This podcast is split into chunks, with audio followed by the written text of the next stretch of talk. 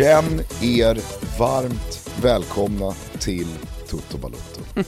Jag hade sett fram emot den här veckan något oerhört mycket här. Det har varit mycket med omstarten av Champions League, fullt fokus, parallellt fotbollssöndag i Europa, mycket kuppboll. Jag har bara matat här.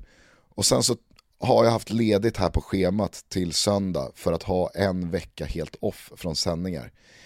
Åh, det skulle bli så fint. Åh, vad fint det skulle vara. Och så kommer den ju som ett brev på posten. Som en jävla restskatt, som en örfil i plytet. Mega sjukan. Ja, man, man har glömt bort coronan lite grann eh, efter att kriget i Ukraina drog igång. Rapporterna har minskat och fokuset framförallt har kanske har försvunnit men eh, är det, är det digerdöden du, du sitter på eller? Nej, vet, känslan är väl att det, det spelar väl ingen roll. Nej. Det är ändå över snart. och, det, och det ska sägas, det är fan inte synd om mig de här dagarna. Jag, jag söker inte någon, någon, någon empati här. Men som ni kanske hör så mår jag inte eh, kalas. Jag är väl knappast i toppform, som eh, Gunvald hade sagt. Eh, men Toto Balotto är en pansarkryssare som inte stannar för någon. Så att vi ångar väl på precis som vanligt. Absolut. Eh, dock eh, på distans för första gången på väldigt, väldigt länge konstaterade vi båda två här när vi satte upp mackapärerna. Ja men exakt, Eh, det var, ju, det var ju mycket så under pandemitiden så körde vi eh, på, på distans, eh, men jag tänkte på det, är ventilationen av? Är den trasig? Det är lite så, lite så det låter där borta. Så, Är det inte jävligt dålig luft där inne? jävligt dålig luft där inne, boom! För fan, för fan bom hela tiden. Ventilationen av, är trasig. Ja hörni, stort tack återigen då till alla som hört av sig kring Beck-avsnittet, det var ju kul. Eh, får se om det blir någonting slutar framöver. liksom, det slutar liksom aldrig rulla in eh, Nej. hyllningar av, det, av den Nej. episoden. Det bara, det bara, det bara öser på. Ja, men jag snackade Det är med, jag gjorde Toto 5 här om dagen eh, på tal om så här skilda, eh, skilda världar. Eh, du ligger där nu sjuk, men jag ska till Sandviken i helgen. Uh, och och för, förra helgen så var jag och såg på massa fotboll, såg uh, eh, lite damboll i kuppen och sen så var jag och kollade på Sollentuna mot uh, IFK Norrköping på måndagskvällen. Då hade Robin Bylund varit nere och hämtat hem en titel med Liverpool i, i ligacupen som vi pratade om. Eh, då då stod, stod, stod man själv på, på Grimsta IP och kollade på Sollentuna. I helgen då, eh, för jag brukar göra så när jag ska ut och resa i alla fall, så ska jag till Sandviken Gugge. Eh, Tjejerna ska spela cup där, en av Sveriges största futsalcuper, Göransson Cup. Eh, och det känns också som, eh, alltså på ett sätt så känns det som en baksida av fotbollen. Det känns verkligen gräsrot och allt det där. Men det känns också jävla härligt att efter den här pandemin, och jag vet att jag liksom talar ut till eh, dels föräldrar som lyssnar på den här podcasten, men också ledare och folk som verkar inom fotbollen, att eh, Alltså nu drar det igång, man, glöm, man, glömmer, man har glömt bort lite pandemin nästan, som jag, som jag var inne på, det var hit jag skulle komma. Att så här, fan vad, vad- vad gött det är, jag vet att du kanske inte bryr dig och du har inte barn och sådär, men, men jag vill ändå liksom eh, eh, väldigt eh, nästan uppjagad, uppeggad, eh, tala om att kupplivet drar igång igen eh, den här helgen. Återigen ska jag få sitta i en karg lobby tillsammans med andra föräldrar i laget och dricka en god lager. Det ser jag fram emot jävligt mycket. Och alla som är uppe i eh, Göransson och kanske lyssnar på den här podcasten, hälsa gärna. Jag har ett eh, eh, stort uppdämt behov av social kontakt. Ja, jag såg att du körde någon slags Opaita On-annons här inför din eh, lördagkväll i Gävle. Ja. Noterade också att eh, någon het, lynnig, 20 någonting gubbe bjöd med dig på sup Ja, med han och hans ja. sex polare. ja den, Var den sköt du ner. att kliva in här och Don't! det här ska inte slås följe. Nej, exakt. Jag kan, jag, kan, jag kan sträcka mig till några kuppföräldrar, absolut. I- Men eh, dra, dra ut på byn med, dra ut på byn med 6-22-åringar. Det ska Nej. jag inte göra, nej. Då- Det är förbud. Då, kom, då kommer du gå i Bosse Anderssons eh, jävla fotspår. Hur Och var där det? vill vi inte. Fyllecell va? Visa kuken. Ja men det var väl i alla fall the urban legend, jag vet inte om det var sanningen, men urban legend var det i alla fall. Hej! Låt oss eh, vara ärliga. Eh, hörni, eh, det, det, pågår ju det här jävla kriget va och det upptar ju väldigt mycket av ens tid och medvetande och känslor och tankar. Eh, så är det säkert för de flesta, vi alla är olika men jag kan inte tänka mig att någon som lyssnar på det här liksom bara viftar bort kriget. Å andra sidan så känner jag att vi, liksom, vi, vi kan inte heller sitta här i varje avsnitt och spekulera eller eh, bara liksom gå på halvvolley i vad vi tror kommer ske. Saker och ting händer ju så jävla snabbt också. Vi var inne på det i senaste avsnittet att Fifas beslut förmodligen kommer att ändras. Redan när vi skickade ut eh, avsnittet då så hade Fifa backat, Ryssland utesluts från playoffet, Polen går direkt till playoff-final och om jag har förstått saker och ting rätt så kommer Sverige och Tjeckien spela matchen på Friends den 24 mars precis som vanligt. Bara det att liksom, Ryssland är ute ur leken. Eh, ja men det var lite snack också om att Norge eventuellt skulle komma in då istället som någon slags eh, reserv, men eh, enligt Olof Lund så talar allting för att Tjeckien går direkt till playoff-final. Det pratades väl också om Slovakien som var trea i den gruppen och trea totalt i kvalet. Eh, men om inte ens Slovakien eh, får den platsen så ska väl baggarna hålla sig jävligt passiva. Ja, oh, nej men det ska de göra. Jag tycker väl någonstans att de, de, de gör rätt också. Att ett lag utesluts betyder inte att ett annat nödvändigtvis behöver komma in. Nej. Men jag tycker i grunden så är det bara rätt beslut. Eh, det, det är som du säger, alltså dels i fotbollen så kommer eh, den här typen av eh, besked och, och Fifa och Uefa som eh, har, har bestämt, men även inom andra idrotter. Jag såg till exempel Paralympics som skulle dra igång, drar alltid igång efter OS. Ja. Lite sådär i, i skuggan av OS, eller väldigt mycket i skuggan av OS. Han är inte lika eh, uppstressad till... över Paralympics, John Witt, som eh, över OS. Det kan jag tänka mig, det är inte riktigt samma bevakning. Men då skulle Ryssland få åka, men eh, nu blev de eh, förbjudna. Nej, men jag såg också det där i morse att eh, IOK beslutade att eh, de ryska eh, idrottarna utesluts från Paralympics trots att de igår hade sagt att Nej, men vi kör på OS-lösningarna så att ni kan få tävla under neutral flagg. Men att alla nu portas. Eh, och det här var väl liksom bara det, det senaste i ledet av eh, den, den, idrottsliga sanktionen som slår väldigt hårt mot Ryssland. Och det här upptog ju det Instagram ordväxling som har skett här, jag vet inte om du har sett den, mellan Mykolenko, då, Evertons ukrainare, eh, och eh, eh, Juba, Artem Juba, eh, ja. ryska ja, det, landslagskaptenen förbi, och, och, Zenit Sankt Petersburgs eh, stora anfallsstjärna. Nej men Mykolenko gick ju liksom, han gick ju direkt på eh, Juba. Medan du är tyst, din jävel, dödar du och dina jävla fotbollsspelare fredliga människor i Ukraina. Du kommer vara inlåst i din fängelsehåla i resten av ditt liv och viktigast av allt, dina barns liv. Och jag är innerligt glad över det. Ni kommer aldrig bli förlåtna.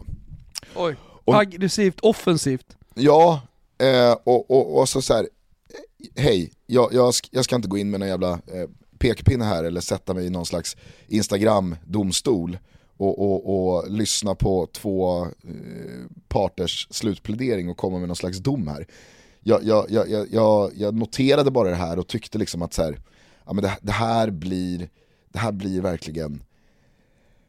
Eh, Kladdigt? Ja, ja men för, för att liksom så här, då, då, då svarar då Juba på sin Instagram. Och där skriver han att han har avstått från att ut, uttala sig hittills om situationen då han citat inte är expert på politik men att många efterfrågat en reaktion och vill därför uttrycka sig nu. Och då skriver han, jag är emot alla krig, krig är skrämmande, men jag är också emot mänsklig aggression och hat, skriver han på Instagram. Jag är emot diskriminering på nationell nivå, jag skäms inte över att vara ryss, jag är stolt över att vara ryss och jag förstår inte varför alla idrottare måste lida nu. Allt detta skapar bara ännu mer negativitet. Kriget kommer att ta slut, men mänskliga relationer kommer att finnas kvar och det kommer inte att vara möjligt att ta tillbaka detta. Tänk på det.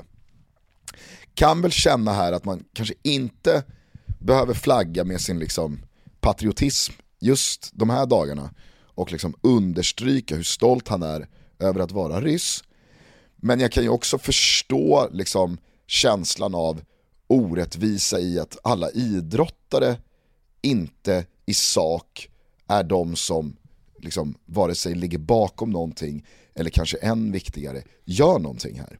Eh, Men vet du vad jag känner, vet vad jag känner när jag hör det där? Att, eh, och det, det, är någonting som jag kanske alltid eftersöker och alltid försöker eh, efterleva. Alltså, nå, någon slags princip om att alltid vara ärlig i svar. Alltså är jag förbannad så, eh, så, så svarar jag argt. Eh, och är det någonting som jag tycker saknas lite generellt sett i idrottsvärlden så, så är det någon slags ärlighet. Eh, och, och det är klart att liksom, i vissa fall så måste man lägga band på sig själv, eh, idrottare med många följare eller människor generellt sett med många följare måste tänka på vilka konsekvenser saker man säger får. Eh, men jag upplever ju Juba i alla fall helt ärlig i den här situationen. Det är ganska enkelt att läsa honom vad han tycker om, eh, om det som händer i Ukraina. Eh, jag, jag, ser också en, liksom, en ganska skön eh, ärlighet liksom i ukrainaren även om man är aggressivt offensiv i det här. Jag känner själv eh, ett behov av att säga att Ryssland är ett jävla pissland som ständigt har varit ett hot. Eh, jag minns 80-talet när det var kalla kriget och man ständigt gick omkring och pratade om att ryssen kommer. Eh, och, och det, det, hotet med ubåtar i skärgården och, eh, nej men nå, nå, någonstans så här, ständig eh, ständig rädsla för eh, det stora landet i öst har, har, har liksom funnits med, men försvann ju under 90-talet efter att Sovjetunionen blev Ryssland och eh, Eh, ja, de senaste, år, de senaste 25 åren så har man inte tänkt speciellt mycket på, på, på det. Även om de har kränkt eh, luftrum och det har dykt eh, upp en och annan ubåt. Niklas Svensson har, har flygit upp i en helikopter och jagat eh, för Expressens räkning. Absolut, det, det har, ryssen har ju alltid funnits närvarande på något sätt. Men jag känner ju själv nu att jag bara vill skrika ut vilket jävla pissland Ryssland är och hur mycket jag hatar ryssar när jag är på semester. Mm. Det, det, det, det, det säger jag i de stängda rummen. Ja, abs eh, absolut. Det är så här, nu, nu, sa, nu, sa, nu sa jag det i, i podden, men så tycker jag verkligen, och så har jag alltid tyckt, och jag hatar kommunism. Eh, så så det, det, ja, men, det är väl, det, man, måste, man måste också få vara ärlig.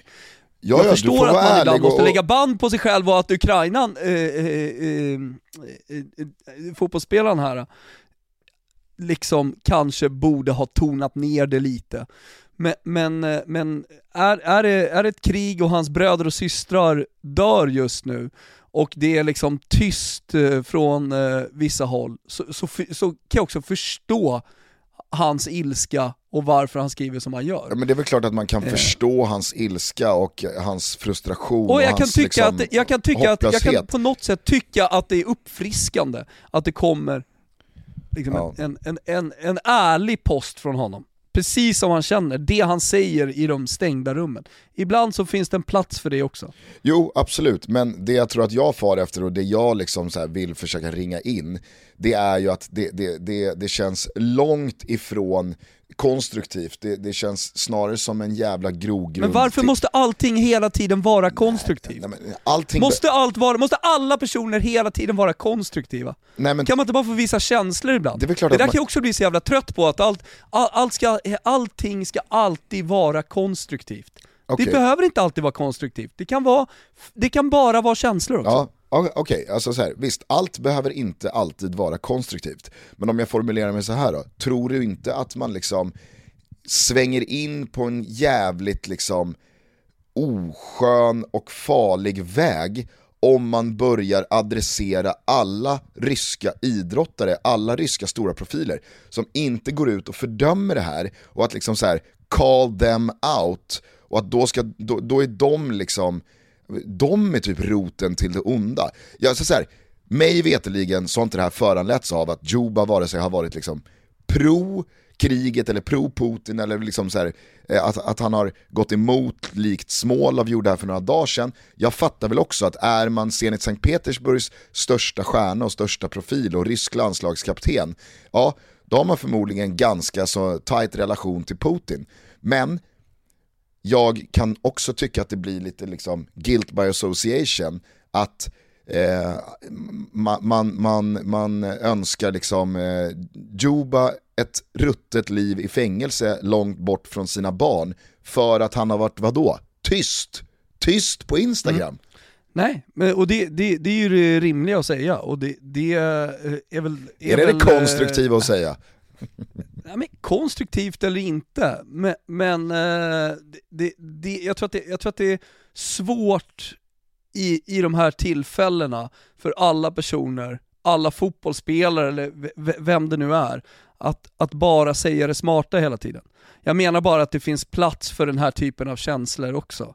Uh, och, och, med det sagt så betyder inte det att vi ska, vi ska gå och jaga varenda rysk idrottsman eller fotbollsspelare. Det, det, det, är inte det jag menar. Jag menar bara att det måste finnas en förståelse för att någon jävel tappar det någon gång. Man måste väl också kunna få känna... Och i det här fallet, och i det här fallet liksom adressera Juba. Visst, det kanske är får det testa, det kanske är galet, men, men, men det, det, jag, jag, jag förstår det också. Ja, och, och, och, precis lika mycket som att jag till 100% stöttar liksom de stenhårda sanktionerna mot rysk idrott och sport, att så här, you're out.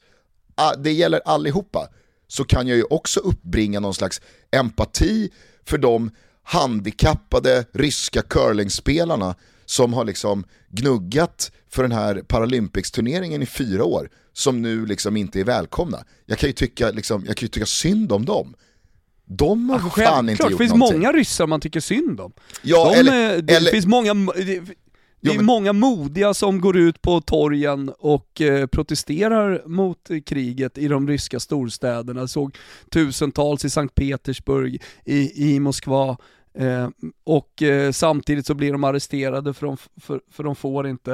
Eh, och, och det, det, är klart man känner både sympati och empati för dem. Ja, och jag säger bara det, att... Det, men det var inte det, det var inte det mitt, eh, alltså, min, min reaktion mot det här Instagram-inlägget handlade om. Nej, Utan men, jag menar bara att ibland måste det finnas lite jävla plats för känslor också. Absolut, men låt säga att eh, den ryska Paralympics-motsvarigheten till, vad heter svenska curlinggubben, Niklas Edin Säg att han är super pro-Putin. Han hejar på det här kriget och menar på att det är någon slags jävla befrielseaktion här. Eh, och, och, och liksom har, har köpt propagandan med, med, med hull och hår och är liksom eh, stolt ryss och flaggar med det. Det kanske han är, men det har han inte skyltat med. Men jag liksom så här, bara för att han är tyst på sina sociala medier så ska jag då liksom, då, då, ska, då ska jag önska honom ett liv i, nej, men, i en fängelsehåla. Nu, nu, nej men nu, nu analyserar du och du resonerar klokt kring vad, vad man borde skriva och inte skriva. Det, det, jag, det enda jag säger är att det måste finnas plats för den här typen av känslor också. Ja. Vad är det för värld annars? Alltså, det pågår ett krig i Ukraina, samtidigt så, så pågår en stor hatkampanj i Florens mot eh, eh Dusan Vlahovic. Vi ska till Florens, vi ska till Florens. Jo, men, men, men, det finns en koppling här ändå någonstans att göra. Bara för att det pågår så betyder det inte att vi ska gå och ge blommor till varandra över hela världen. Nej, nej, nej, nej, herregud. Eh, men, och okay. att det inte finns plats för känslor. Vi har just nu ett exklusivt samarbete tillsammans med Björn Borg. Koden TOTOBALOTO20 ger er, ja, som ni förstår, 20% rabatt på deras nya kollektion och alla ordinarie priser på björnborg.com. Här gäller en liten tid framöver så det gäller att vara på tå. Eh, just nu har de kommit med en ny kollektion som heter SS22 och den här kollektionen är så kallat bättre val. Toto Balotto har ju kommit igång med träningen år 2022 och då vill man ju både vara snygg och ha väldigt bra funktionella kläder. Så när jag går på gymmet numera då är jag kittad Björn Borg. De har väldigt mycket snygga grejer. Och sen så tänker jag också, nu står vi inför en vår och eh, en sommar är det inte lite dags att fylla på underklädesförrådet? Finns ju inget mer klassiskt än ett par jalingar från eh, Björn Borg. Deras nya kollektion som sagt, SS22, ett bättre val och en jäkligt snygg kollektion. Så gå in på björnborg.com och glöm inte bort att koden då är TOTOBALOTTO20 så får ni 20% rabatt. Skynda, fynda, vi säger stort tack till Björn Borg. Hörrni, vi är sponsrade av Leos Lekland, min favoritplats tillsammans med Florens på det här jordklotet. Vad är det som är så kul på Leos Lekland då? Jo, man klättrar, man springer, man kör parkour, man studsar, man åker äh, jävligt roliga ska sägas, rutschkanor och man är där ungefär i, i tre timmar och det är tre för mig i alla fall, ganska intensiva eh, timmar. För att eh, jag kör ju samma sak som, som Florens. Ganska svettig när jag går därifrån. Men det är, det är förbannat kul. Och jag vet inte hur det är med era barn eller barnbarn eh, eller systers barn eller eh, brorsars barn. Men eh, Florens sitter en hel del med paddan. Det blir ju så. Spelar alla möjliga olika spel på den. Och då är det ganska skönt att veta att de under de här tre timmarna, ja då springer hon ungefär 11 000 steg som motsvarar 7 kilometer. Och då får ju jag, tänker jag, också 7 kilometer i kroppen. Så det är bra, man aktiverar, men framförallt i grunden, det är sjukt jävla kul. Sport, lek, äventyr och en massa roliga attraktioner på ett gigantiskt lekland. Bollhavet, bara en sån sak. Helt fantastiskt. Passa på att få lite skärmfri tid under de här mörka vintermånaderna. Ta era barn till Leos lekland och jag vet att det finns ingenting som de uppskattar mer än att dra dit under tre timmar. Så eh, omfamna nöjet, omfamna det roliga ta er till Leos lekland, precis som jag och Florens. Vi säger stort tack för att ni är med och möjliggör Toto Balotto. Vi kan lämna Mikolenko och eh, Juba-dispyten därhän. Jag skulle bara vilja höra då, eftersom du nu precis som jag är lite uppe i varv här kring att känslor måste få finnas och ofiltrerade uttalanden måste få existera. Har du läst Peter Schmeichel? Och vad han har att säga om Olof Lund? För det första eh, så måste jag bara säga att jag tyckte att, att eh, Olof Lund vann rond 1 på knockout.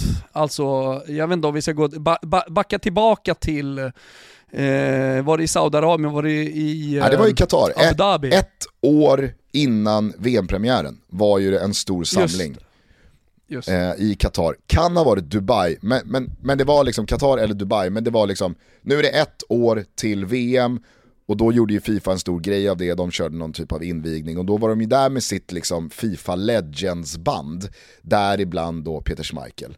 Eh, Olof Lund var där på plats för att rapportera om liksom ett år till VM, gjorde ju ett par otroliga intervjuer med eh, både, eh, alltså, är det Emir, är det va? Ja, någon slags emir ja. Ja, det är ingen shake utan det är en emir. Eh, och han gjorde intervjuer med gästarbetare eh, som inte vågade framträda med vare sig ansikte eller namn. Eh, han ställde kritiska frågor till Fifa-delegater och då bland annat så fick han en intervju med Peter Schmeichel. Där han eh, ställde de här kritiska frågorna till hur Peter Schmeichel liksom resonerade och tänker kring att liksom, ja, men ställa upp med sitt namn och sin legacy och sin person på att liksom fronta det här mycket, mycket utskällda och ifrågasatta världsmästerskapet. Och det här förstod ju inte Peter Schmeichel överhuvudtaget. Alltså överhuvudtaget förstod han inte Olofs kritiska frågor. Nej, och, och uppenbarligen så har han inte glömt det som hände. Alltså den här intervjun har ju uppenbarligen varit med honom sedan dess, eller hur? Någon gång ska jag hämnas mot den här jävla Olof Lund. Ja. Och nu har han Vad då är det han säger nu? Nej, men nu har han då intervjuats i dansk media om det här. Eh, och, eh, eller kanske inte liksom specifikt det här, utan framförallt då för att han har synts väldigt mycket på bild med Vladimir Putin senaste åren. Kanske i synnerhet då i och runt 2018 då Peter Schmeichel tog ett expertgig på Russia Today, eh, tror jag tv-kanalen heter. Eh, det är väl liksom eh, Putins kanal så det bara sjunger om det. Där satt eh, Peter Schmeichel och eh, gjorde väl såklart sitt jobb i att prata om matcher och liksom analysera någon räddning och eh, snacka försvarsspel och eh, så, ha, ha sin take på det fotbollsmässiga. Det fattar väl jag också att han är där för att göra. Men det blir ju nu de här dagarna med Eh, Qatar-VM eh, i, i höstas i ryggen så blir det ju såklart eh, av, av stort intresse för framförallt då dansk media att liksom fråga Peter Schmeichel om det här. Alltså, ger du dig i kast med de här personerna och de här sammanhangen när skiten då träffar fläkten, ja men då får du väl vara beredd på att folk liksom vill fråga vad du tänker och känner kring det. Ångrar du någonting? Hur, hur, hur resonerar du idag? då tappar ju Peter Schmeichel i den här intervjun och börjar då liksom, ja men vilt parera eh, kring frågorna om då Russia Today och Putin, men då liksom för att, jag vet inte, landa i någon slags sympati att folk har varit på med ett halvår här nu. Det var någon jävla svensk journalist i Qatar som beskyllde mig för 15 000 människors död. Vilket Olof såklart inte hade gjort. Alltså verkligen inte. Raka motsatsen snarare. Eh, och eh, då läste jag bara någon intervju här med Olof här i Expressen i morse. Att han kallar Peter Schmeichels liksom, kontring för patetisk.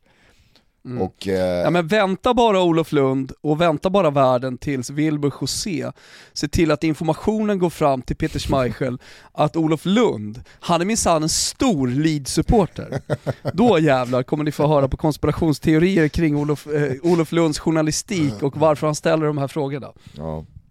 Ja, någonting säger mig att vi inte har sett den sista ronden i tungviktsmatchen Peter Schmeichel Nej. versus Olof Lund. Men jag tror att vi är ganska många domare som eh, tycker att Olof leder på poäng efter två ronder. Ja, ganska tydligt. Mm. Tycker också att vi kan uppmana här med bara tre dagar kvar av röstningen i Guldskölden att eh, ni röstar på Olof Lund som årets sportjournalist. Han har fan gjort ett jävla bra år. Ja. Har, Ja, det har han gjort sig förtjänst av vi har ju sagt det några gånger det här senaste året att Olof pikar. Ja. Ja, men det gör han sannerligen och eh, jag tycker att han har hittat en bredd i sin rapportering, alltså från att stå ner och intervjua allsvenska fotbollsspelare där jag tycker han hamnade helt fel. Inte för att han var dålig på det, men han var 2 plus. Det finns ju saker som han är 5 plus på, till exempel eh, de här ämnena. Och eh, därför är det glädjande eh, att- att- se honom i de här sammanhangen snarare än eh, Bordo Campo. Ja. Eh, kort bara, den stora rubriken annars eh, från eh, senaste dygnet som har liksom med kriget att göra som inte har skett på en fotbollsplan. Det är ju såklart att Roman Abramovic av allt att döma säljer Chelsea. Eh, jag trodde ju att den här liksom quicksteppen som kom i eh, lördags va, eh, där han då tar ett steg bort från Chelsea, eller släpper över eh, ägandet till någon trustfond eh, snarare var någon typ av liksom så här, eh, som, som Montgomery Burns gör i Simpsons när han, liksom, han, han skriver över kärnkraftverket på någon undulat för att han inte ska kunna vara liksom, juridiskt ansvarig.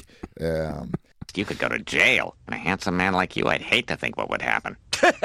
I wouldn't go to jail. The legal owner of this plant would. Canary M. Burns. this entire plant is in his name. So when they come to put C.M. Burns in jail, it's the canary that does the time. Sir, can can you do that? Oh, yes. Tycoons have been doing it for years. Why, Standard Oil was once owned by a half-eaten breakfast. Ja, men jag, jag, trodde, jag trodde verkligen att det till 100% var en sån manöver Abramovic eh, gjorde. Och, och, det, och det är väl rimligt liksom.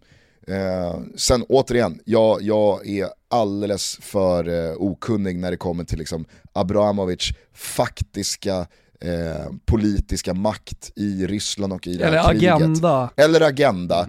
Det jag bara konstaterar är, det är att jag, liksom många andra tror jag, blev förvånad över när det igår då kom klart och tydligt att jag säljer eh, och att han dessutom i den här ganska korta och tydliga kommunikén eh, var väldigt rak med att jag kommer inte kräva klubben på att de ska betala tillbaka pengarna jag har lånat ut till dem eh, och nettovinsten kommer jag skänka till offren eh, i kriget i Ukraina. Det var ju många som spekulerade då att så här, aha, vilka offer då? De ukrainska eller ryska?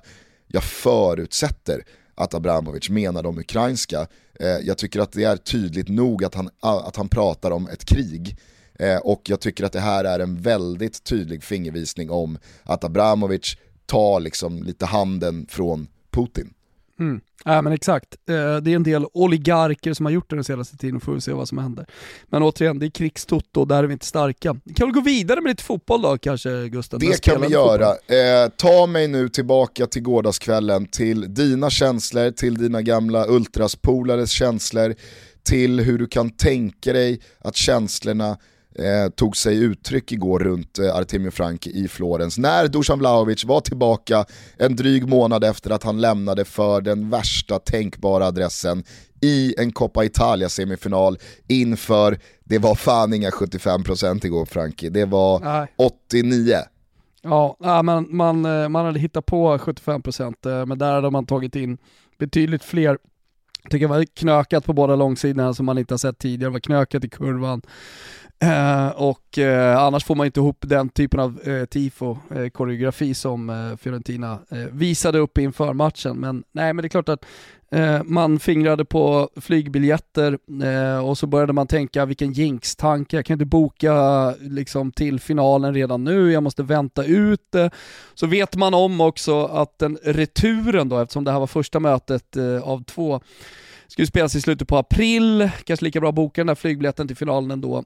Jag har ju som supporter till Fiorentina i stort sett hela mitt liv, men framförallt de senaste 20 åren när jag varit nära, eh, aldrig upplevt en titel. Jag har upplevt eh, eh, skärselden, helvetet eh, och jag tycker ändå någonstans att jag upplevt paradiset också med eh, eh europeisk fotboll cupfotboll, eh, Champions League-vinster och eh, ja, liksom stora ögonblick eh, när Fiorentina kommer tillbaka.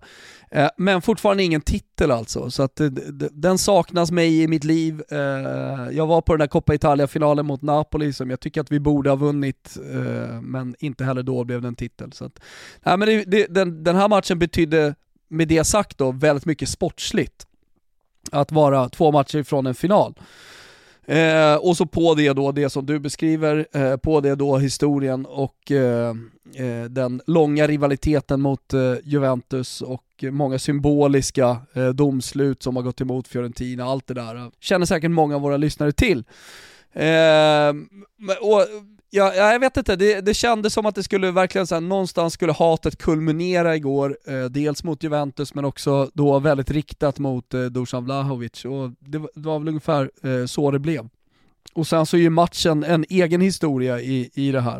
Men jag tycker att, jag tycker att, eh, eh jag tycker, jag tycker att Fiorentina gör, gör det jävligt snyggt och med eh, stor känsla eh, riktar, alltså dels går tillbaka till sin historia som han är väldigt stolt över, eh, och eh, det, det, han som Italien eh, kallar för eh, eh det italienska språkets fader, Dante Alighieri, eh, och, och, i Dante Alighieri's text då eh, hittar Eh, ammunition mot Dusan Vlahovic. Det, det tycker jag var kanske en av de snyggaste liksom, det var en av de mest genomtänkta eh, koreografierna som jag sett. Och vad var budskapet då här då, eh, för de som inte har Nej, men, sett det eller något sånt? Eh, jag, be jag, behöver liksom inte dra Dantes eh, historia, men jag kan bara kort säga att han var, varför kallas han för det italienska språkets fader? Jo, för att han skrev det första eposet, den första stora texten Eh, på vulgärlatin. Innan så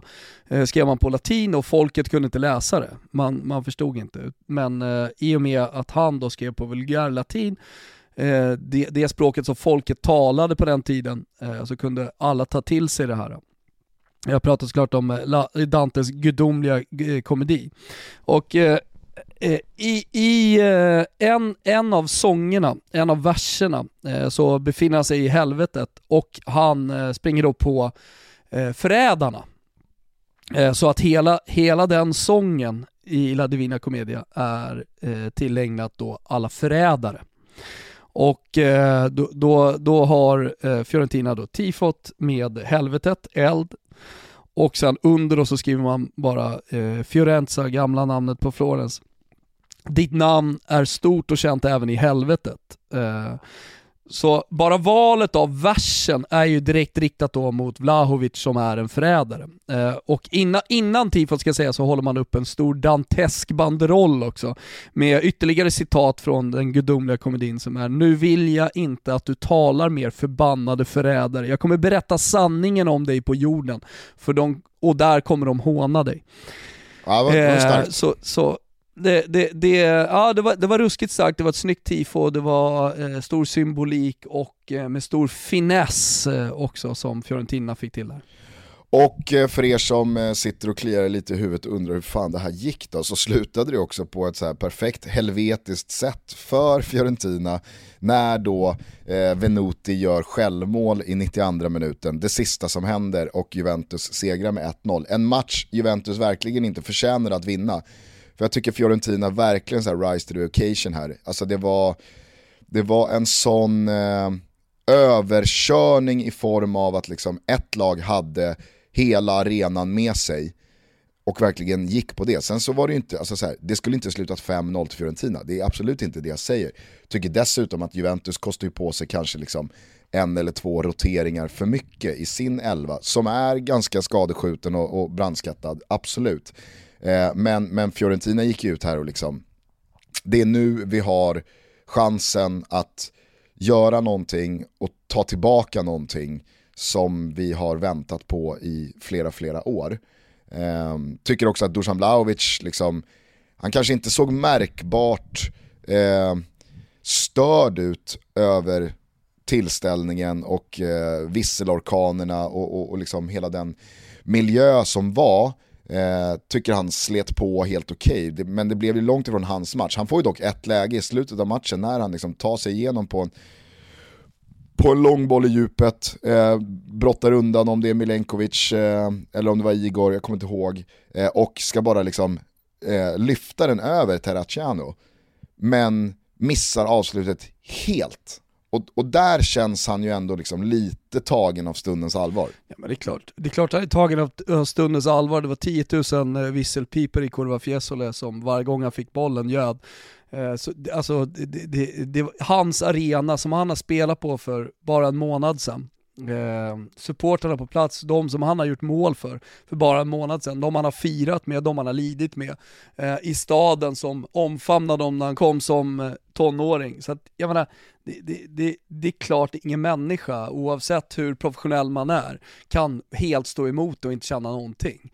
Eh, det, det, det, är klart att eh, all, alla blir påverkade av det. Men sen så som du säger så tycker jag att eh, Vlahovic liksom skötte matchen helt okej. Okay. Han, han, han, var inte sitt vanliga jag, han, han, kan göra det betydligt bättre. Han brottades en del och vann någon frispark och sådär. Men han var, inte lika, han, var, han var inte lika kylig och självklar som han har sett ut inte bara i Fiorentina men faktiskt också under den korta tiden han spelat i Juventus. Det var inte, det var inte den självklara eh, Vlahovic.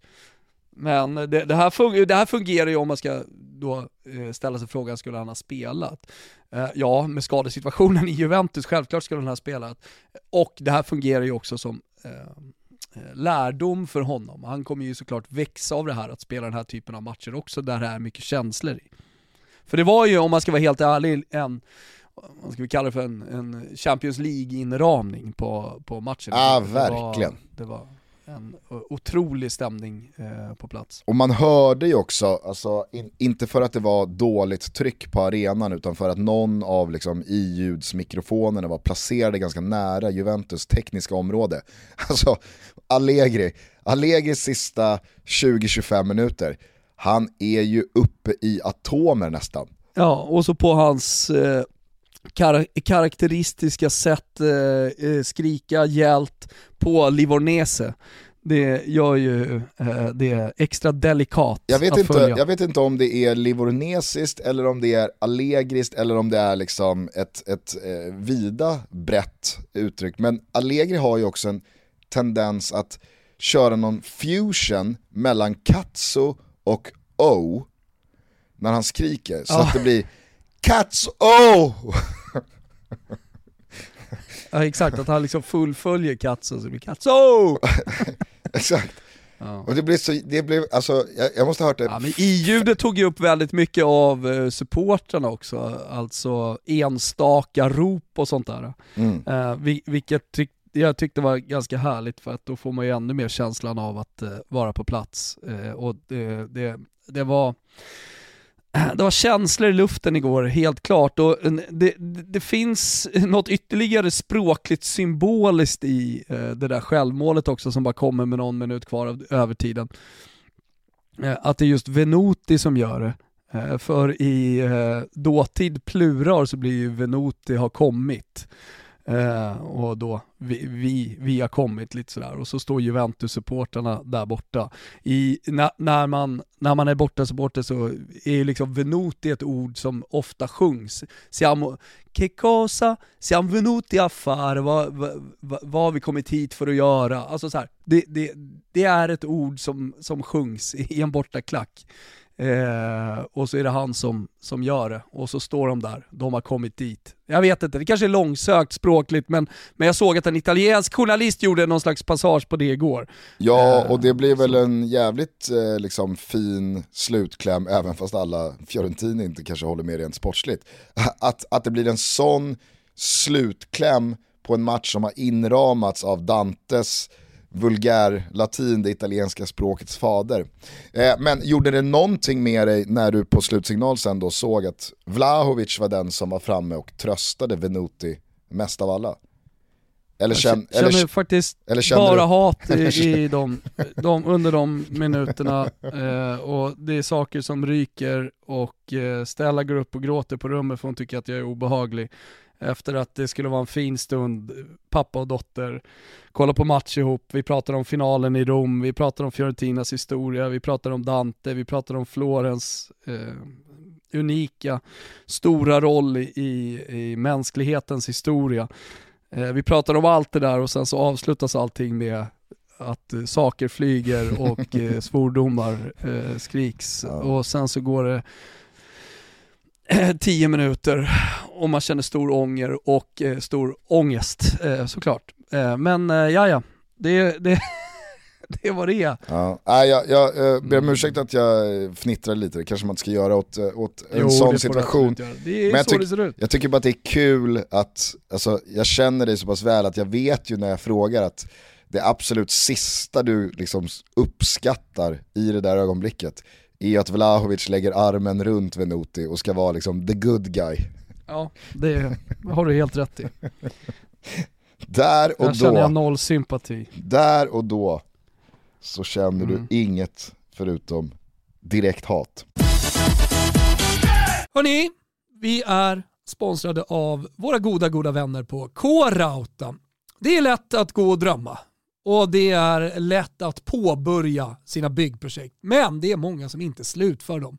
Jag talar av egen erfarenhet, jag talar också av erfarenhet från vänner som jag vet har börjat någonting. Jag hade till exempel hemma en trappa som länge förblev orenoverad. Den var riven, den gamla, eh, alltså inte själva trappan, men eh, det som låg på den, linoleummattan.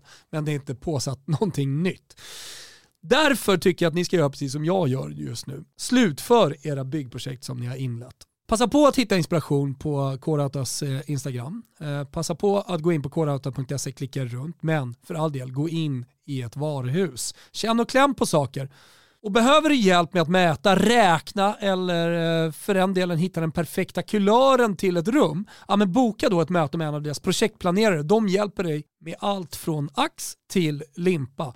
Missa heller inte att kika in eh, deras klubberbjudande på korauta.se och i butik. Eh, bli medlem i deras kundklubb så får du ta del av en massa fina erbjudanden. Vi säger stort tack till Korauta för att ni är med och hjälper Sverige att eh, förverkliga sina byggdrömmar, att bli klara med påbörjade byggprojekt och att ni hjälper från ax till limpa. Kitos Korauta för att ni är så fina. Och Det har ju varit en hel del eh, kuppboll här i mittwochen. Eh, vi noterar ett oerhört väntat 0-0 i den andra Coppa Italia-semifinalen mellan Milan och Inter. Jag skrev på Twitter att det är så jävla tydligt hur ömtåliga båda de där säsongerna är just nu. Ingen, ingen liksom vågar riska någonting att det ska bli liksom ännu jobbigare nu.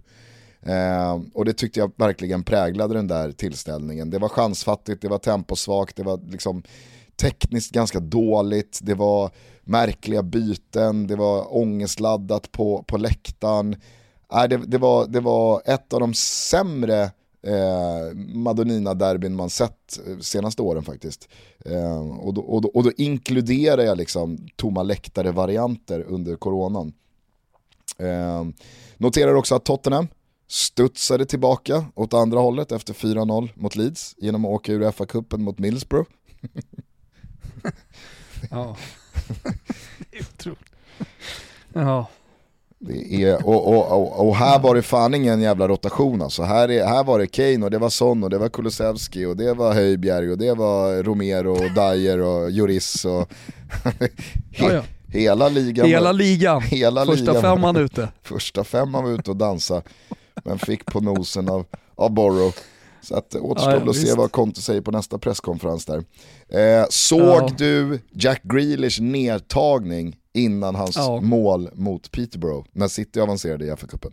Ja men det spelar ingen roll att det är Peterborough för den här nedtagningen, Ja, ja. den kan göras mot vilket lag som helst, det är det som är så fint. Men, men eh, det, det finns ju en del nedtagningar som har blivit legendariska. Det, det tråkiga för, för Grealish, det är ju mot, eh, det är att det är mot just Peterborough, så den kommer inte bli ihågkommen speciellt mycket. Den kanske dyker upp i någon slags compilation-video på YouTube eh, lite senare i hans karriär. Vilka är Jo, dina men- favoritnedtagare men- i fotbollshistorien? Ja, alltså Dennis Bergkamp ligger högt, Ja. såklart. Otrolig Eh, nedtagare. Ja, eh, och han, ha- han hade så stor nedtagningsrepertoar också. Han kunde göra på så många olika sätt med så många olika kroppsdelar. Han var ju, han, han var ju fullständigt unik i sitt rörelsemönster när bollen var i luften. Eh, Så, så jag skulle nästan vilja hylla honom främst för hans nedtagningar. Om man ska komma ihåg Dennis Bergkamp så är det för hans nedtagningar. Mm. Ja. men han, han, var, han var såklart stor. Vem dyker upp för dig då? Eh, nej men eh, jag tänker lite att eh, en av de absolut bästa, liksom, fortfarande aktiva, tycker jag är Juan Mata. Ja, Eh, han, är, han, är, han är fan otrolig på att ta ner bollen. Han kan ta ner vilken boll som helst, hur hög hastighet som som, helst, hur högt uppifrån som helst, med båda fötterna. Och den dör som en sandsäck. Men Ronaldinho var ju också en spelare som eh, hanterade bollar i luften på ett otroligt sätt också. Ja, nej men absolut.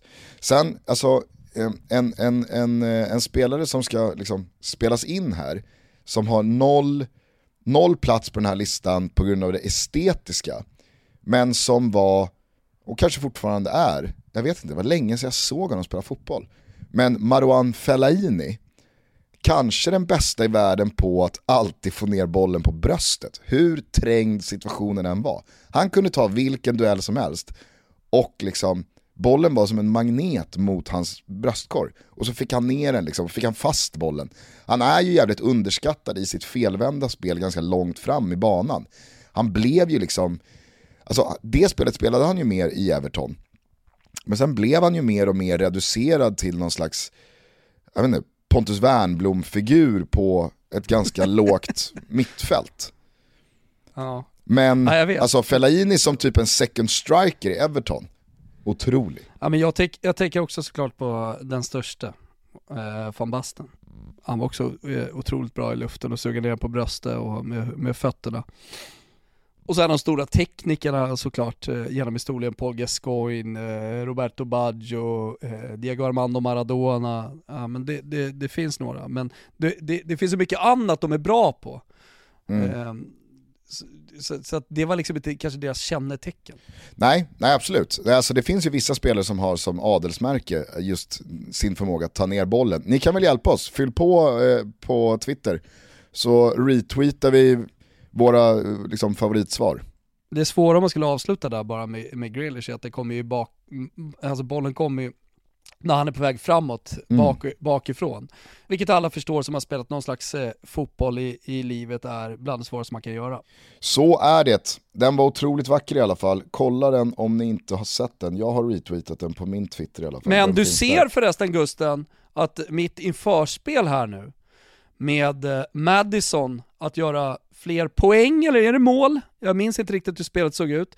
Men eh, det, det går faktiskt bra. Madison han fortsätter att ösa på lite i skuggan av alla andra stora spelare i Premier League. Och i, i en säsong där, där Leicester liksom går dåligt så glömmer man bort lite hans eh, säsong, eller? Har jag Abso- fel? Du som har nej, nej, absolut. Sen så har ju Grealish haft en ganska jobbig säsong överlag. Den började väl helt okej och han gjorde mål i Champions League-debuten. Och, ja, det var väl många som liksom trodde och tänkte att ja, men nu, nu är startsträckan klar, nu, nu kommer det här börja rulla. Men det har ju liksom inte tagit fart. Det återstår väl att se här om det gör det under våren. Men nu har ju Raheem Sterling visat vårform, Mares visat vårform, Kevin De Bruyne är tillbaka fit for fight, Bernardo Silva är otrolig. Så att liksom, det, det, det är en annan konkurrenssituation också. Så att, eh, ja, nej, det, det, var- det var snyggt. Det var snyggt av dig. Uh, men eh, du är ju också en, otro, en otrolig siare och urtolkare av framtiden. Eh, noterar också bara från bollen igår att eh, vår gubbe i Soton, Armando Broja, Som eh, min gode vän Astrid Ajdarevic har lärt mig att det uttalas. Det är inte Brocha eller Broscha eller Broja, utan det är Armando Broja. Eh, sköt Southampton vidare mot eh, West Ham i FA-cupen. Eh, gjorde ju följe tillsammans med Liverpool och Chelsea som städade av Luton respektive Norwich. Vi noterar också att Imanol Alguacil igår placerade Isak på kvisten i 90 minuter borta mot Mallorca när Real Sociedad vann med 2-0 och tog andra raka. Kanske har han spelat mycket här nu efter eh, lite småskador. Kanske är det också så att nej, nu är det kvisten som gäller ett tag. Illa, Mm. illavarslande i alla fall. Kanske, men det skulle också bara kunna betyda att eh, det roteras. Liksom. Det, är, det är mycket matcher just nu. Så Nej, att, eh, så är det ja. Positivt är det i alla fall inte. Nej, det är det inte. Det är det inte. Eh, sen så tycker jag också att det är värt att uppmärksamma Valencias finalavancemang i Copa del Rey. Varför då då undrar ni? Jo, ni vet ju ni som lyssnat på Toto Balotto i eh, ett par år att vi, inte minst jag, har en liten soft spot för eh, Pepe Bordalas. Alltså José Pepe. Bordalas, den gamla Getafe-tränaren som liksom kom från ingenstans, i alla fall i mitt medvetande, och gjorde ett eh, Europa League-lag av dynggänget Getafe. Eh, sen så lämnade han ju Getafe, tog över Valencia inför den här säsongen och nu alltså så stoltserar han med att eh, ja, eh, drygt två tredjedelar in i La Liga-spelet var på övre halvan parallellt då som han har lotsat Valencia till final i Copa del Rey mot antingen då Betis eller Rayo avgörs ikväll. Vilket då alltså absolut får ses som en eh, fullt rimlig final att också vinna. Eh, och då såg jag bara i morse här på Twitter så uppmärksammade Spansk fotbollkontot eh, Bordalas eh, tränargärning här i korthet. 15-16, då tar han Alaves från Segundan upp till La Liga. Eh, byter från Alaves till Getafe, gör samma sak med Getafe, alltså tar dem från Segundan till La Liga. Första säsongen i La Liga med Getafe löser han en åttonde plats. Andra säsongen i La Liga, alltså den svåra andra skivan, slutar med en femteplats och Europa League-spel. Säsongen efter så löser han en åttonde plats parallellt med att han tar laget till åttondelsfinal i Europa League. Slog väl bland annat ut Ajax om jag inte minns fel. Sen då, då i fjol, pandemi och allt det där, ja, men då, var, då var tanken tom i Getafe. Det blir 15 plats, nytt kontrakt, han lämnar och sen så kliver han då på Valencia. Alltså, Bor- Bordalas hyllas inte nog. Jävla track record. Ja, men, och sen eh, om man ska säga någonting mer om den matchen så tycker jag ju, Eh, Eftersom vi var inne på supportrar och, och känslor, att det var fantastiska scener att eh, titta på igår när jag lugnade ner mig lite från Valencia och eh, den stora glädjen de kände. Skulle man säkert kunna eh, jämföra lite med eh, Fiorentina, med en klubb som har haft det tufft eh, under 2000-talet och eh, eh, som trots allt har en historia av att vara med och slåss om eh, de allra finaste titlarna. Eh, so- som har eh, eh, en, en jävla lust och en längtan efter att återigen vara där och eh, kunna vinna en titel. Det, det tyckte jag var fint. Verkligen. Sen har väl du, alltså, du har väl en ganska komplicerad relation till eh, Spanien vet ju de många, men just Valencia. Du har Nej väl, tvärtom. jo, men du har, du- Valencia jo, men, är, alltså det är det jag menar, Valencia du har, väl ju Asien, älskat, du har väl älskat Valencia, men ditt, Ja. liksom, ditt Spanienhat har liksom gjort att du tyvärr har fått göra avkall även på det. Eller står din Valencia-kärlek stark?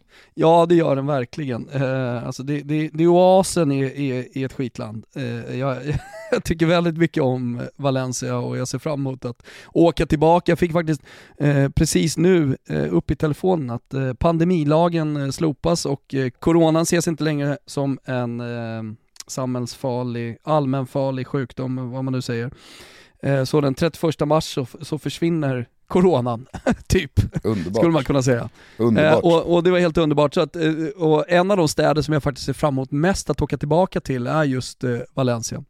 En fa- fantastisk eh, stad. Och sen så eh, poserar vi lite här nu med mitt så kallade Spanienhat. Eh, och allting började ju väl egentligen med att vi skulle möta dem i en fotbollsmatch och eh, jag skrev ett litet tal till nationen. eh, så så det, det, det, det, är inte jättestarkt. Jag tycker väldigt, väldigt mycket om San Sebastian också.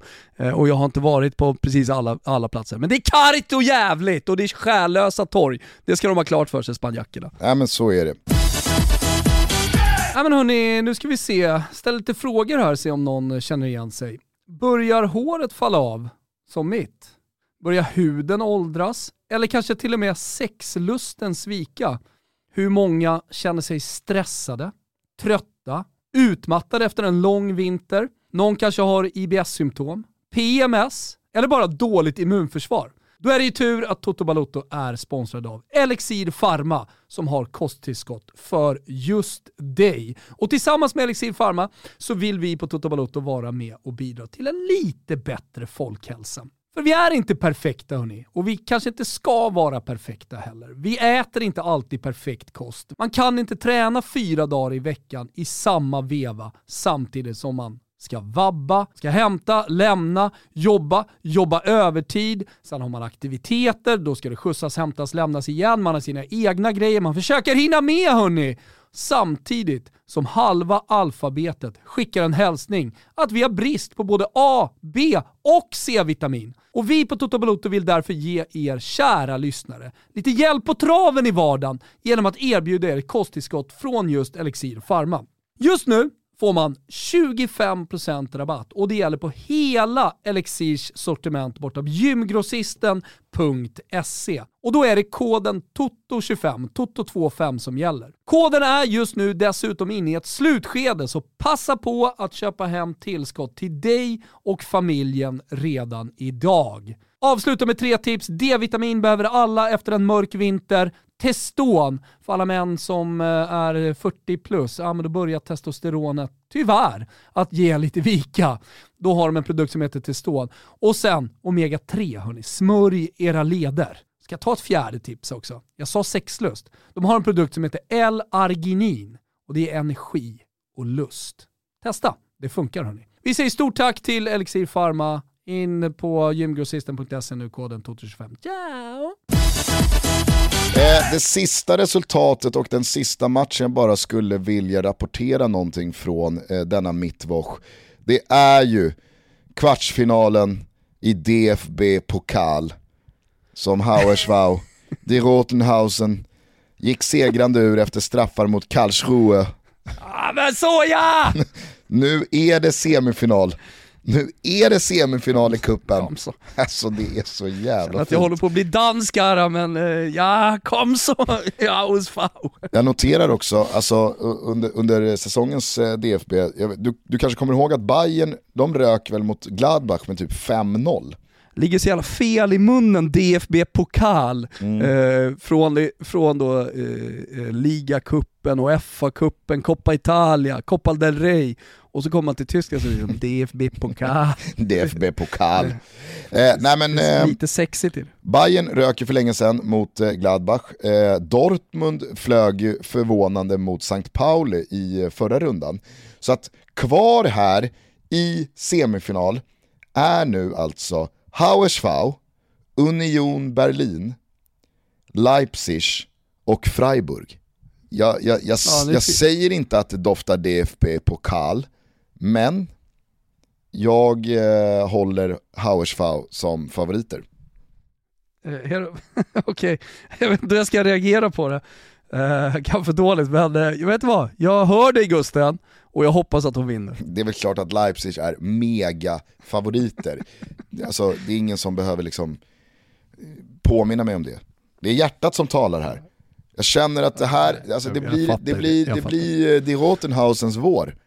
Det blir uppflyttning och det blir kuppbuckla. Klockan börjar ticka igen. Jag ska Men du, på tal då, möta upp eh, Pöler på Söder och ge henne en jävla tungkyss. Ska jag göra. ja, gör inte det så han också blir sjuk. Nej, Låt han vara.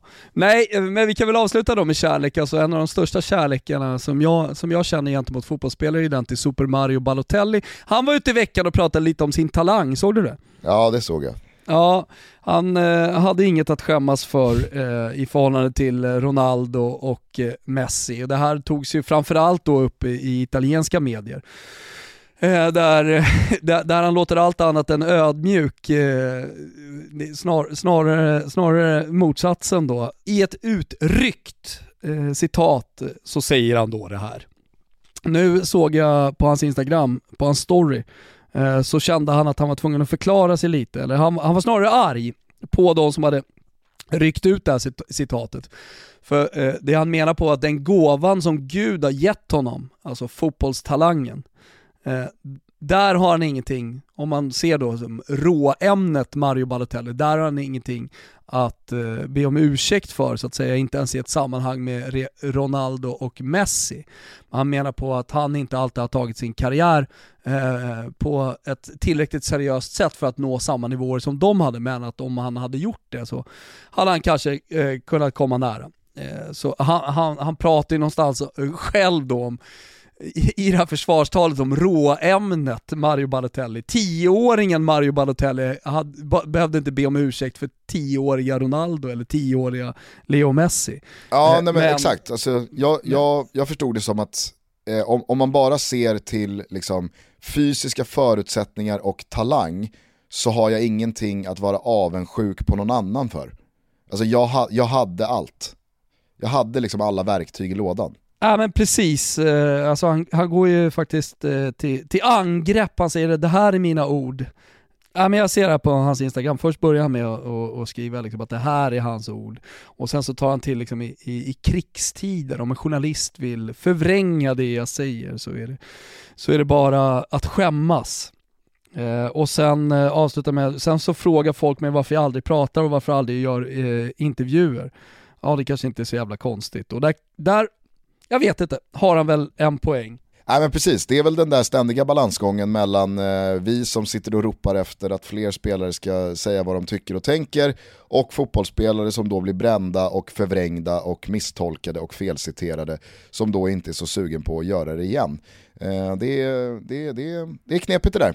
Det är knepigt det där, men vi är ju alltid team Ballo i alla fall. Ja, det, det är vi sannerligen. Alltid Team Han har fått utstå mycket skit i sin karriär och ändå tycker jag lyckats stå emot mycket. Och det är härligt att se honom tillbaka i någon slags toppform igen och eh, kommer säkerligen bli uttagen till det italienska landslaget igen och han eh, aspirerar på en plats till eh, VM. Och det, det gör mig väldigt, väldigt glad eh, i annars dystra tider. Att tänka de tankarna. Italien kanske ska börja med att ta sig dit. Just fan. den, den lilla detaljen Den- har jag faktiskt förträngt. Den lilla detaljen, det ska brottas ner ett Portugal först va? Så vi får väl helt enkelt se hur det blir med Mario Balotelli i eh, Qatar. Ja Gusten, du vi har en jäkla helg att se fram emot, inte minst Manchester Derby och det får mig osökt eh, till eh, våran trippel exempel eh, borta hos Betsson som ligger där under godbitar och boostade odds när ni hör det här och, och bara myser och väntar på er rygg. Eh, I eh, det nämnda derbyt mellan City och United så tror vi att det kommer spraka till lite extra och vi hoppas såklart på Elanga men det blir chansrikt, det blir fartfyllt och det blir över 2,5 mål. 1,65 lägger oddset på eh, för singelspelet. Eh, vi tror att den faktiskt bara är att gå in och hämta. Eh, och sen så har jag sett väldigt mycket Cagliari på slutet eh, och jobbar någon slags great escape för dem. Och det ser ju, har ju sett bra ut resultatmässigt på slutet, men smash and grab-segern borta i Turin senast skulle kunna vara visserligen moralstärkande, men de har haft en del sådana segrar. De har tagit några poäng för mycket mot vad de förtjänar. Och så möter man då ett Lazio, det blir odds därefter för Lazio eh, har, har förlorat en del eh, med Sarri och så tänker alla, jaha, nej men vadå, Cagliari har ju vunnit här på slutet och Lazio har sett lite trögare ut. Ja, så går oddset upp på Lazio. Då kliver Wilbur José in och synar såklart. Det blir seger för Lazio. Och sen så då Juventus. Man bytte in Quadrado, man bytte in Morata. Det var någon slags rotering på Artemio Franki trots allt. Så minus 1,5 hemma mot eh, svartvitbröderna eh, Spezia. Eh, det är trippen, tänk på 18 bast vad man ska vara med och stödlinjen.se finns om man har problem. Det var det och ni vet när ni kollar på fotboll i helgen vilken tryck det är som gäller. Jajamensan. Ah, nu hörde jag tusentals sägare i kör i mitt huvud. Det är Pepsi Max. Nu kommer våren. Nu är det dags för lilla vårpepsin. En isbit. Den är fin, den är delikat. En isbit och sen bara en liten stänk citron. Bara några droppar. Där kommer man till vår Pepsi. Och eh, det är ju faktiskt en otrolig söndag som vi har framför oss. Eh, efter det där Manchester-derbyt, City mot United 17.30, så är det ju en eh, fotbollssöndag Europakväll innehållandes Napoli mot Milan. Det snackas om att Slagge ska vara tillbaka på bänken.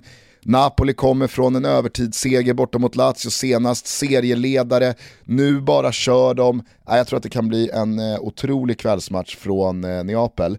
Parallellt med den så är det också Real Betis mot Atletico Madrid i det där getingboet bakom Sevilla och Real Madrid i La Liga-toppen. Så att det är en riktig smällkaramell till fotbollssöndag Europa vi har framför oss. Jag kommer dock inte vara i studion. Jag hade ju tagit lite ledigt för att ha en härlig helg. Istället så kommer man ligga hemma sjuk i sängen och kolla på Pintor på gänget som rattar det där med bravur. Karma. Så att eh, det, är, det är bara att njuta av eh, vad som väntar på söndag. Sen vet ni att Champions League är tillbaka på tisdag och onsdag. Så att eh, skaffa ett simor abonnemang gör det nu så kan ni dessutom kolla Svenska Cupen-bollen hela helgen lång. Underbart! Vilken helg vi har att se fram emot. Hörni, ta hand om varandra, krama om varandra, var snälla mot varandra. Så hörs vi igen med ett rykande stekhett måndagstoto. Eller hur Gugge? Det gör vi. Trevlig helg. Ciao tutti. Ciao tutti! Never know how much I love you. Never know how much I care. When you put your arms around me, I get a fever that's so hard to bear. You give me fever. When you kiss me, fever. When you hold me tight, fever in the morning, a fever all through the night. Sun lights up the daytime, moon lights up the night. I light up when you call my name, and you know I'm gonna treat you right. You give me fever. When you kiss me, fever. When you hold me tight, fever in the morning, fever all through the night. Everybody's got the fever. That is something you all know. Fever isn't such a new thing. Fever started long ago.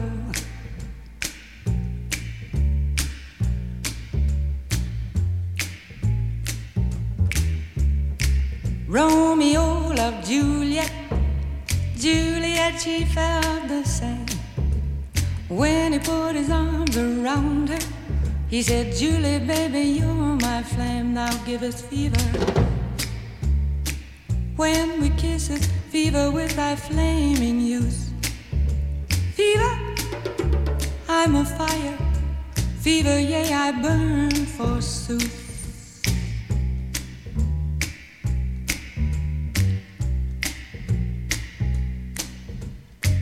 Captain Smith and Pocahontas had a very mad affair. When her daddy tried to kill him, she said, Daddy, oh, don't you dare give me fever. With his kisses, fever when he holds me tight. Fever, I'm his missus. Daddy, won't you treat him right?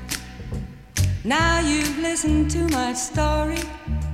Here's the point that I have made. Chicks were born to give you fever, be it Fahrenheit or centigrade, to give you fever. When you kiss them, fever, if you live, you learn. Fever, till you